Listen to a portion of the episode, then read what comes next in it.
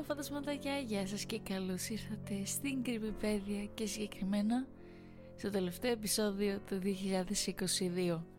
Τα υπόλοιπα λόγια θα τα πω στο τέλος της ιστορίας αφού τελειώσει Οπότε τώρα χωρίς να χάσουμε χρόνο ας ξεκινήσουμε με την ιστορία Ήθελα βασικά να βρω μια που να ταιριάζει με το χριστουγεννιάτικο κλίμα και συγκεκριμένα με το νέο έτος τώρα που το προσεγγίζουμε. Ωστόσο δεν βρήκα καμία ιστορία που να μου κάνει το κλικ αλλά βρήκα μια έτσι χειμωνιάτικη, έτσι spooky και αποφάσισα να σας αφηγηθώ αυτήν. Οπότε χωρίς να χάσουμε χρόνο καθίστε, αναπαυτείτε και ας ξεκινήσουμε. Υπάρχει ένας ανείπωτος κανόνας στα βουνά και αυτός είναι ότι ανεξάρτητα από το ποιος είσαι, φίλος, ξένος, αντίπαλος, οποιοδήποτε, αν ποτέ βρεθεί σε δύσκολη θέση και συναντήσεις την καλύβα κάποιου άλλου, είσαι ευπρόσδεκτος να αναζητήσεις καταφύγιο εκεί. Ίσως να είναι ανίποτος επειδή είναι κοινή λογική, κοινή ευγένεια και όλο αυτό το πράγμα που κάνεις το κάνεις για τους άλλους ή ίσως είναι ανίποτε επειδή δεν υπάρχει σχεδόν κανένας για να μιλήσεις.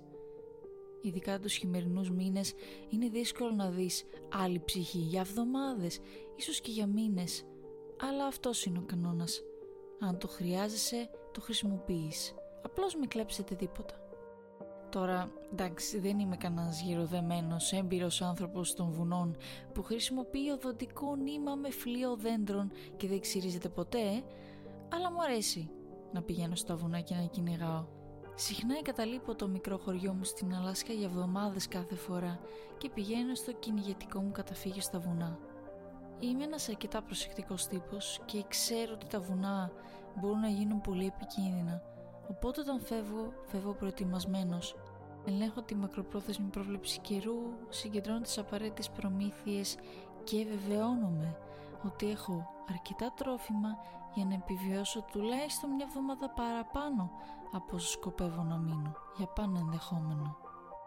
Πάντα πίστευα ότι οι προφυλάξεις θα με προστάτευαν, αλλά όπως η κουβέρτα προστεύει το παιδί στο μυαλό του, έτσι και σε μένα ήταν μια απλή ψευδέστηση δεν μπορεί να υπάρξει καμία προφύλαξη αν η μητέρα φύση έχει ορέξεις. Γι' αυτό δεν περίμενα ποτέ ότι θα έπεφτα σε χιονοθύελα εκείνη τη μέρα. Είχε ξεκινήσει η μέρα ηλιόλουστα, αν και λίγο κρύα, αλλά καθώς η μέρα προχωρούσε σχηματίστηκαν μερικά σύννεφα. Μέχρι να μαζευτούν σε ένα βαρύ σύννεφο είχα ήδη επιστρέψει στη καλύβα μου με δύο λαγούς να κρέμονται από τους ώμους μου. Τους ονόμασα πρωινό και βραδινό. Σχεδίαζα να φάω το πρωινό για βραδινό και το βραδινό για πρωινό μόνο και μόνο για να με κάνω να γελάσω. Είναι από τα μικρά πράγματα σαν και αυτά που εμπόδιζαν τη μοναξιά να μετατραπεί σε κάτι αρνητικό. Η χιονόπτωση έμοιαζε να έρχεται από το πουθενά, σαν κάποιος να είχε χτυπήσει μια τέντα και όλο το χιόνι που είχε συγκεντρωθεί από πάνω να είχε πέσει μόνο μιας. Μόνο που δεν ήταν ένα απλό κύμα χιονιού, αλλά μια δυσόπιτη, ατελείωτη επίθεση. Την τελευταία φορά που κοίταξα, τα δελτία καιρού δεν είχαν αναφέρει χιονοθύελες. Κι όμως από ό,τι φαίνεται περπατούσα μέσα σε μια χιονοθύελα. Σκοτεινιάσε πολύ γρήγορα και μισούσα τον εαυτό μου που άφησα τον φακό μου στο κατάλημα. Είχα προγραμματίσει να επιστρέψω στο σπίτι πολύ πριν νυχτώσει, οπότε δεν πίστευα ότι τον χρειαζόμουν. Έκανα ένα μεγάλο λάθος. Το χιόνι με τσιμπούσε καθώς έπεφτε στα μάτια μου. Έπρεπε να λιθορίσω σχεδόν τελείως για να μην με τυφλώσουν αυτά τα πράγματα τα οποία βρίσκονται τώρα κάτω από μηδέν βαθμούς. Ο άνεμος ούρλιαζε καθώς οι θύελες διέσχιζαν τα ρούχα μου και έφταναν μέχρι τα κόκαλά μου. Με το ζόρι έβλεπα δύο μέτρα μπροστά μου και δεν μπορούσα να δω τα δύο πόδια από κάτω μου καθώς βυθίζονταν σε μια ολοένα αυξανόμενη λευκή κουβέρτα. Δεν είμαι σίγουρος πότε κατάλαβα ότι είχα χαθεί.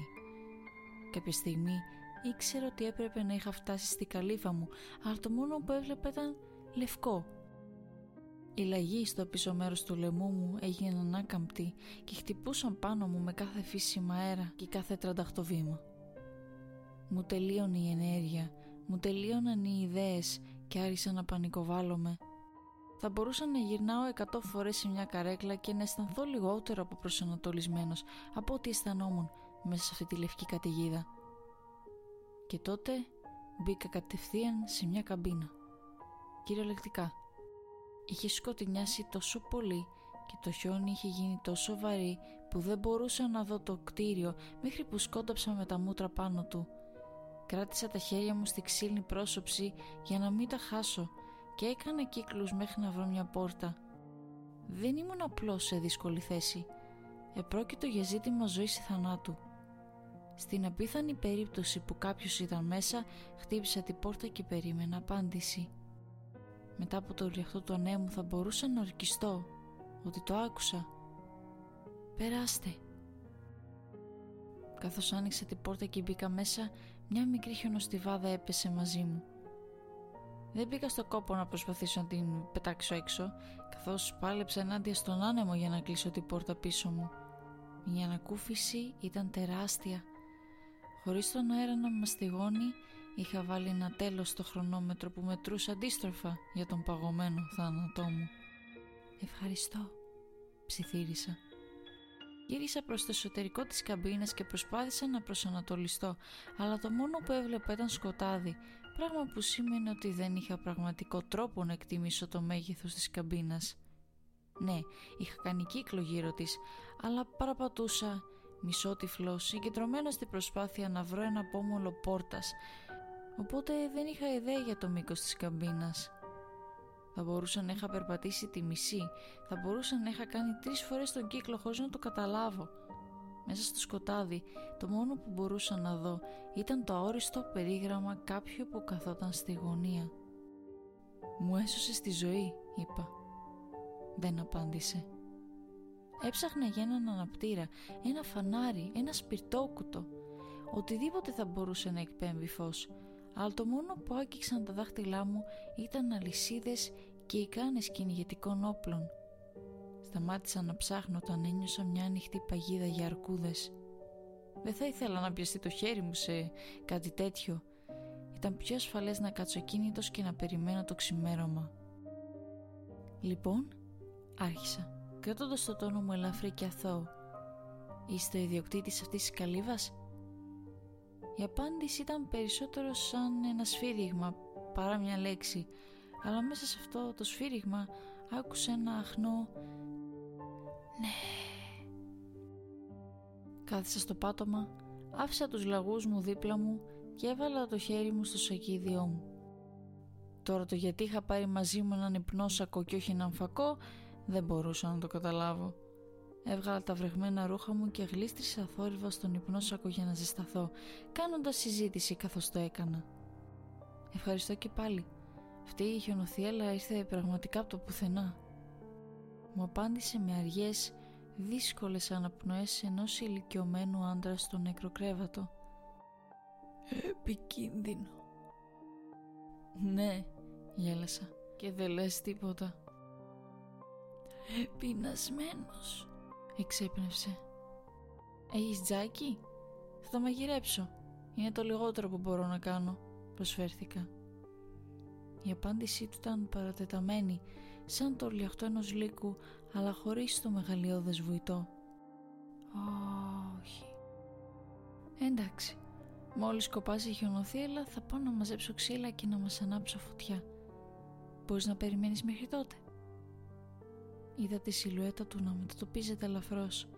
Ακούστηκε ένα κροτάλισμα λυσίδων. Έσκυψα το λαιμό μου για να κοιτάξω το μοναδικό παράθυρο της καμπίνας.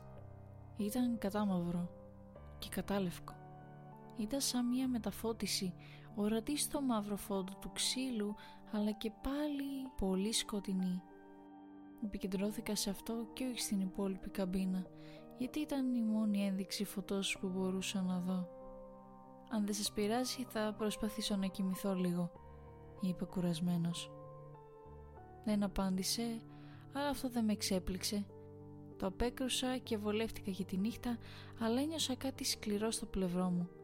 Αναστενάζοντας, πέταξα τους λαγούς μου λίγο πιο πίσω και βολεύτηκα. Ήμουν εξαντλημένος, οπότε δεν μου ήταν και τόσο δύσκολο να αποκοιμηθώ παρά το τραγούδι του ανέμου που έπαιζε έξω από τα τείχη. Αγκαλιάστηκα στον υπνό σακό και αποκοιμήθηκα. Με ξύπνησε ένας διαφορετικός ήχος. Ένα περίεργο τραγικό τρίξιμο που με έκανε να πεταχτώ πιστεύοντας ότι το ταβάνι ήταν έτοιμο να καταρρεύσει κάτω από το βάρος του χιονιού. Κρατήθηκα, αλλά καθώς ο ήχος ξαναήρθε, συνειδητοποίησα ότι δεν ήταν από πάνω μου, αλλά μάλλον δίπλα μου, κοντά στα πράγματά μου. Η σιλουέτα είχε εξαφανιστεί από τη γωνία και μπορούσα να ακούσω τις βαθιές τραχές αναπνοές του να συνοδεύουν το τρίξιμο. «Τι στο διάολο κάνεις» Εκείνος υποχώρησε πίσω στη γωνία του με ένα κροτάλισμα λυσίδων. Η αδρεναλίνη μου ανέβηκε στα ύψη και δεν ήμουν σίγουρη γιατί. Κάτι σχετικά με τον άγνωστο με έφερνε σε κατάσταση σχεδόν πανικού. Το ένστικτό μου έλεγε να φύγω αλλά δεν είχα την πολυτέλεια να το κάνω. Ό,τι κι αν σκάρανε αυτός ο τύπος ήμουν πιο ασφαλής μαζί του παρά εκεί έξω στη χιονοθύελα. Άρπαξα το σακίδιό μου και στηρίχτηκα στον τοίχο σε καθιστή θέση κοιτάζοντας τη σιλουέτα περιμένοντας να κάνει κίνηση. Κρατούσα τον εαυτό μου ξύπνιο και σε εγρήγορση χωρίς να κοιτάζω αλλού ακόμα και τον ο άνεμος σιγά σιγά μειωνόταν σε δύναμη.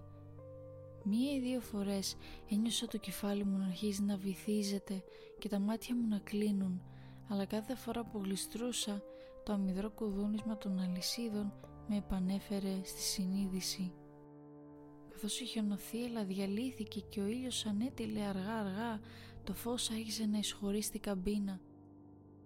Από ό,τι φάνηκε δεν βρίσκομαι σε καμπίνα, αλλά σε ένα μεγάλο υπόστεγο προμηθειών που είχε μήκος ίσως 10 με 11 μέτρα και πλάτος 7 με 8. Δεν υπήρχε τζάκι, πράγμα λογικό για ένα υπόστεγο προμηθειών. Υπήρχαν εργαλεία, παγίδες και σκηνιά σε κάθε τοίχο. Η σιλουέτα στη γωνία σταμάτησε σιγά σιγά να είναι μια σιλουέτα και άρχιζε να είναι ένα ξεχωριστό πρόσωπο. Αδύνατος. Όχι, όχι. Κοκαλιάρης. Χλωμός. Όχι. Λευκός σαν φάντασμα. Άνθρωπος. Όχι. Ήταν πτώμα. Ένα πτώμα. Ήταν νεκρός.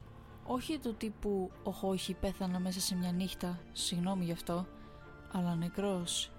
Εδώ και καιρό νεκρός. Εδώ και πολύ, πολύ, πολύ καιρό νεκρός. Ήταν μαραμένο και δεν ήταν τυλιγμένο σε επιδέσμους ή κάτι τέτοιο, αλλά το δέρμα του ήταν εντελώς αφιδατωμένο και άκαμπτο σαν ξεδιλιγμένη μούνια. Τα μαλλιά του κρέμονταν από το κεφάλι του σαν ατιμέλητες κλωστές. Τα δόντια του έβγαιναν από τα συρρυκνωμένα χείλη του με ένα μεγάλο κενό στη θέση του πάνω δεξιού κοινόδοντα. Υπήρχε ένας λεκές από αίμα που είχε μουλιάσει στο ξύλο από κάτω του, το αριστερό του πόδι και την παγίδα αρκούδας στην οποία είχε πιαστεί. Υπήρχε ένας ήχο πάνω του με μια λυσίδα που οδηγούσε στην παγίδα ήταν αρκετά μακριά για να μπορέσει να κινηθεί, αλλά όχι αρκετά για να φτάσει στην μπροστινή πόρτα ή το πριόνι που κρεμόταν από πάνω της. Η καλύτερη κασία μου ήταν ότι η παγίδα είχε πέσει από μόνη της ενώ κοιμόταν. Πιθανότητα να πέθανε από δίψα κάτι τέτοιο. Κοιτάξτε, σας το λέω. Δεν ανέπνεε, δεν κουνιόταν.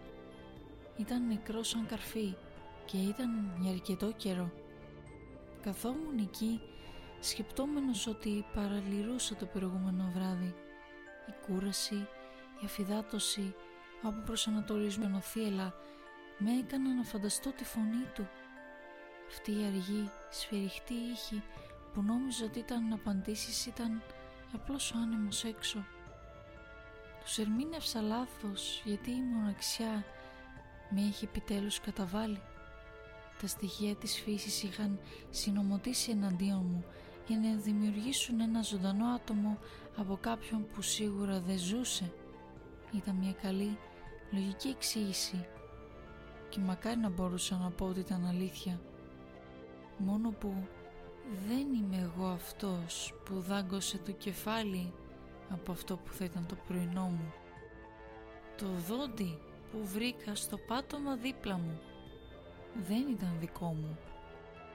Τα ξερά, βρώμικα νύχια που προεξήχαν από την εξωτερική πλευρά του υπνόσακού μου δεν ήταν δικά μου.